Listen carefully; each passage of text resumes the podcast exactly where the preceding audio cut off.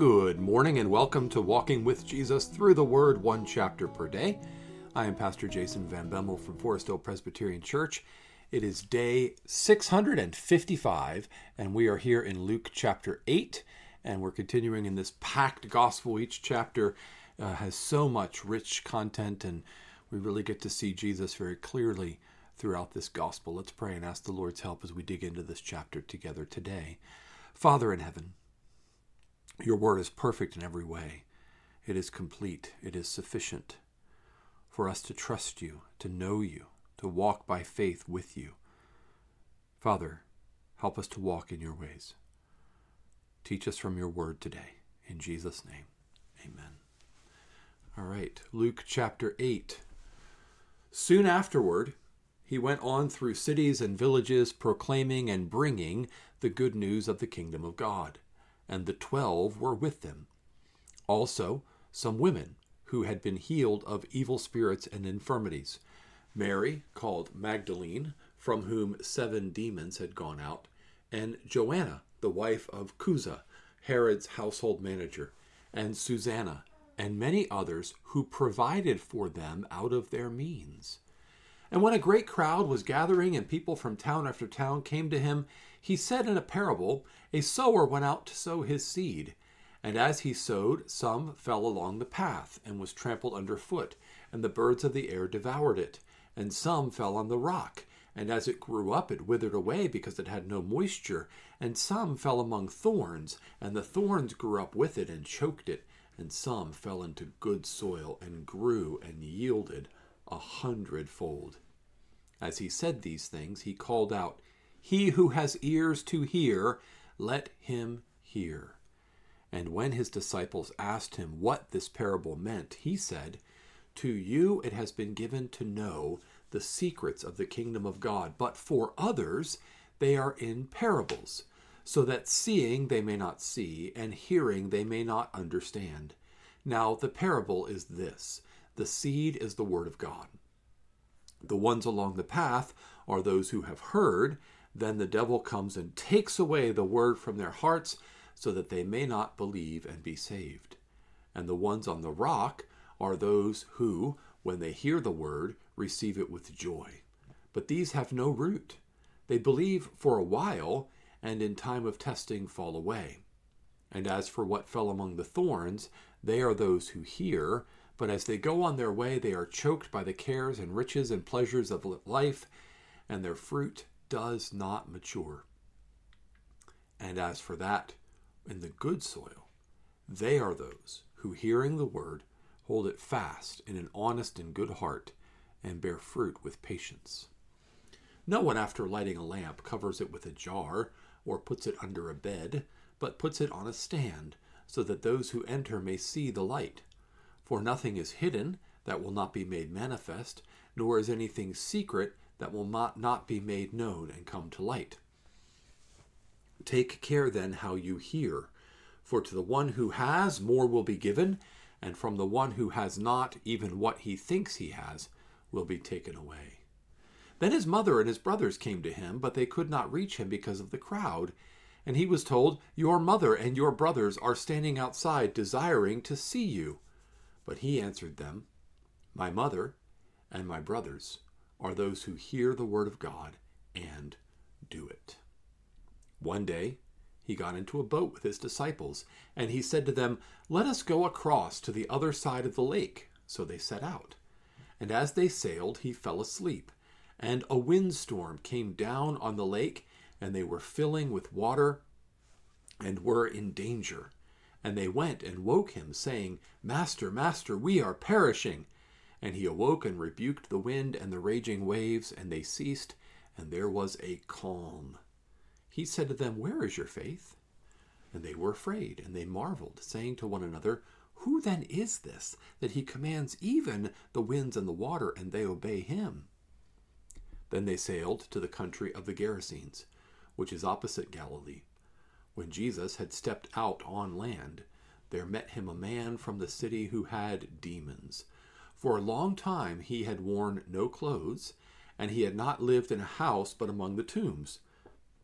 When he saw Jesus, he cried out, and fell down before him and said with a loud voice, What have you to do with me, Jesus, Son of the Most High God? I beg you, do not torment me. For he had commanded the unclean spirit to come out of the man. For many a time it had seized him. He was kept under guard and bound with chains and shackles, but he would break the bonds and be driven by the demon into the desert. Jesus then asked him, What is your name? And he said, Legion, for many demons had entered him and they begged him not to command them to depart into the abyss. Now a large herd of pigs was feeding there on the hillside, and they begged him to let them enter these. So he gave them permission.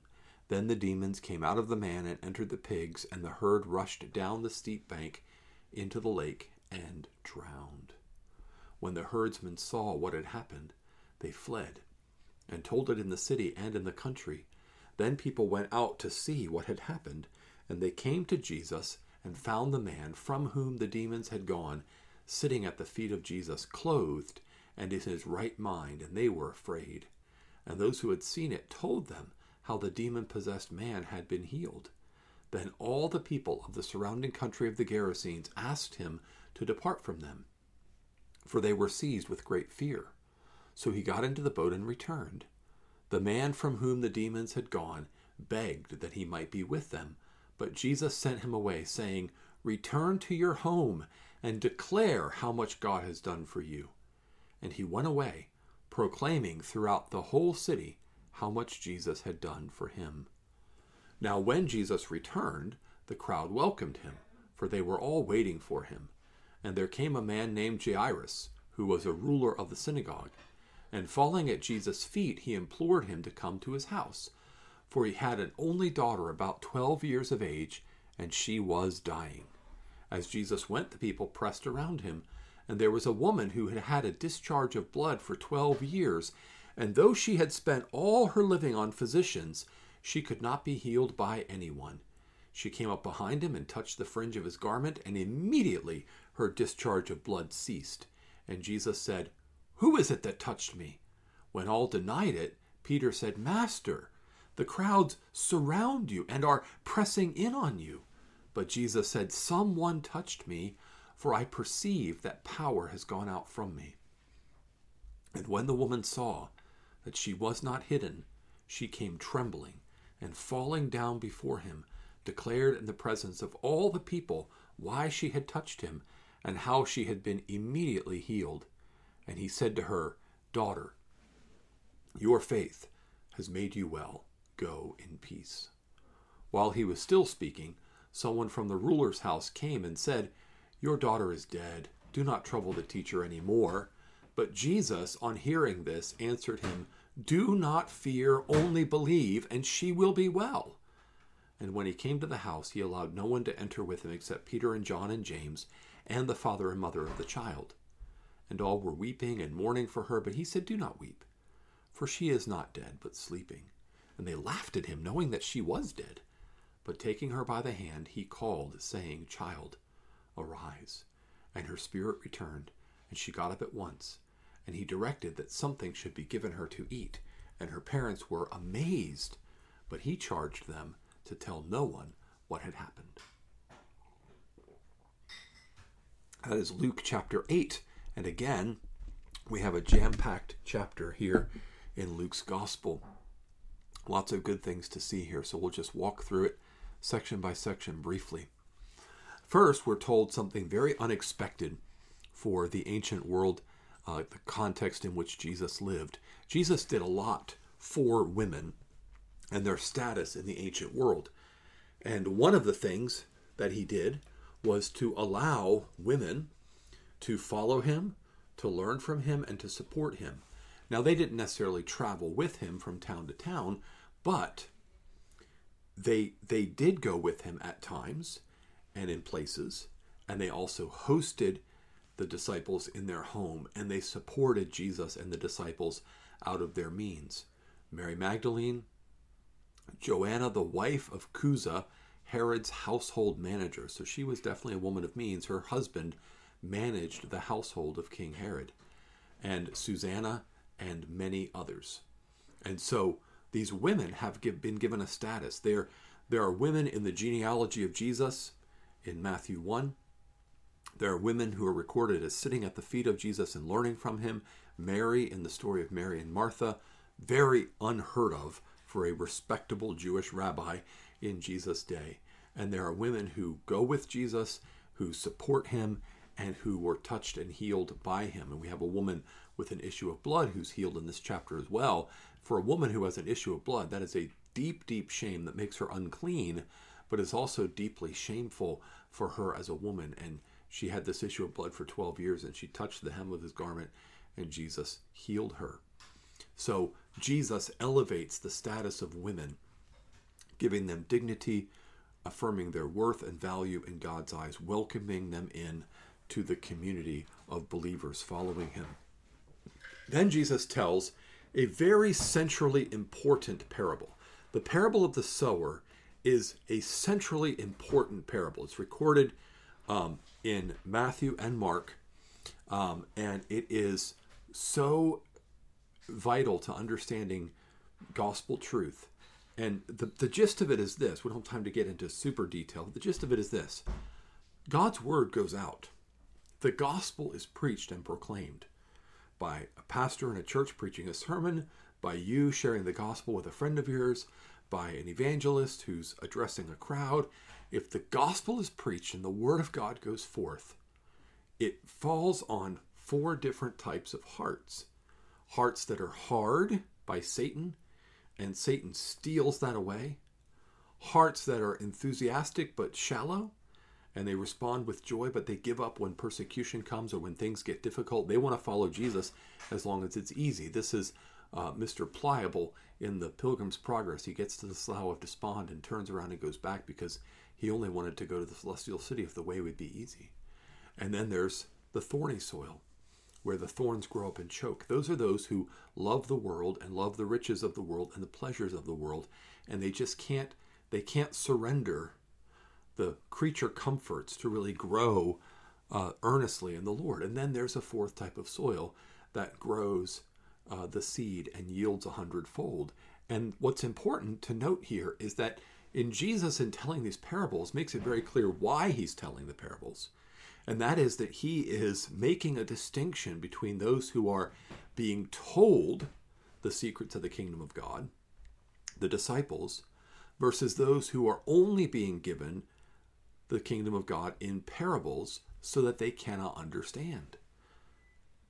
So many times people say, oh, Jesus told parables because he wanted people to be able to understand his message. He actually tells us the exact opposite. He told some of these parables so that only the Holy Spirit could help you understand the message. Here, this is before the Holy Spirit comes to uh, illumine all hearts and to abide in all believers. And so Jesus gives us an explanation. But this is the Word of God, when it comes, brings a judgment. It brings a, a division between those whose hearts have been prepared by the Holy Spirit to receive the Word by faith and to bear fruit. That is the work of the Holy Spirit to prepare the heart to receive the Word and bring forth faith. How do people come to true and saving faith in Jesus Christ? By the work of the Holy Spirit through the Word of God being preached and shared with them. That's it. Otherwise, they may make an emotional response, they may even make an intellectual response, but if their hearts are not prepared, and if the Holy Spirit is not the one working, that will die away under persecution or be choked out by the world. Only the Holy Spirit can prepare our hearts to receive the word with true and saving faith and can save us. Salvation belongs to the Lord. Now, if we've been saved, we've been given the light of God, and we are made the light of the world. And we need to make sure that we don't hide that. We need to shine that light into the darkness because we've been given a treasure from God, and we need to take that treasure and display it to the world, trusting the Holy Spirit to bring those whom God has chosen to salvation. Jesus' mother and brothers being present makes it clear that we don't come to salvation simply by family connection. You may be the child of a pastor, or the sibling of a pastor, You may have Christian grandparents. You may have Christian children. But that family connection doesn't save you. Jesus' own mother and brothers, before the Holy Spirit changed their hearts and gave them true and saving faith, which happened sometime after the resurrection, before that happened, even, even being the biological mother or the biological half brothers of Jesus doesn't make them saved. They are not those who hear the word of God and do it. Who are those who hear the word of God and do it? That's what we should think. It's not it's not in of ourselves. Who are those who hear the word of God and do it? Only those prepared by the Holy Spirit, whose hearts are prepared and who have the saving faith that is a gift of the Holy Spirit. The rest of this chapter is showing us Jesus as the Lord over um, nature, demons, disease, and even death. So, this is the extent of Jesus' kingly authority as the king. Can he rule over nature? Yes, he calms the raging sea and he rebukes the disciples who wonder, Who is this that he commands even winds and water? He's the Lord of nature, is who he is. He's the Lord over demons, even a legion of demons. A legion is like thousand, right? A legion of demons, they have to obey Jesus because he's the Lord over the spiritual realm, including all demonic authorities. And so he triumphs over them. He's the leader over disease. The woman with the issue of blood for 12 years is healed by touching the fringe of his garment. Jesus knew who she was. And Jesus knew, Jesus intentionally healed her. He speaks in this way because he wants he wants her to be drawn out and shown to the crowd. He wants her to step forth and tell her story. That's why he acts that way. He's the Lord of disease. And finally, with Jairus' daughter, he is the Lord even over death. Jesus is Lord. Closing application for us today. Are you afraid of something? Are you anxious about something? Something weighing heavily on your heart and your mind? Jesus is Lord over it. Is it someone's salvation? The Holy Spirit brings people to salvation when He prepares their hearts to receive the Word and then causes that Word to bear fruit in their hearts. Is it natural things, like the things that out in the world that seem beyond our control? Jesus is the Lord of nature. Is it disease? Is someone you love sick? Jesus is the Lord of disease. Does Satan really seem to be attacking you and your family and harassing you? See, Jesus is the Lord, even over demons. Has someone you love died? Jesus is the resurrection and the life. He's the Lord of life and death and resurrection. We can always trust him, and we should always honor him and follow him because he is Lord of all. Let's pray. Heavenly Father, thank you for your Son, Jesus Christ, our Savior, who is indeed Lord of all. We praise you for him. In Jesus' name, amen. Well, thanks for joining me for Luke chapter 8 today. Tomorrow we're going to be back in the book of Esther. Esther 3 and 4 is on tap for the next couple of days. Hope you can join me for that wonderful book. Have a blessed day in the Lord.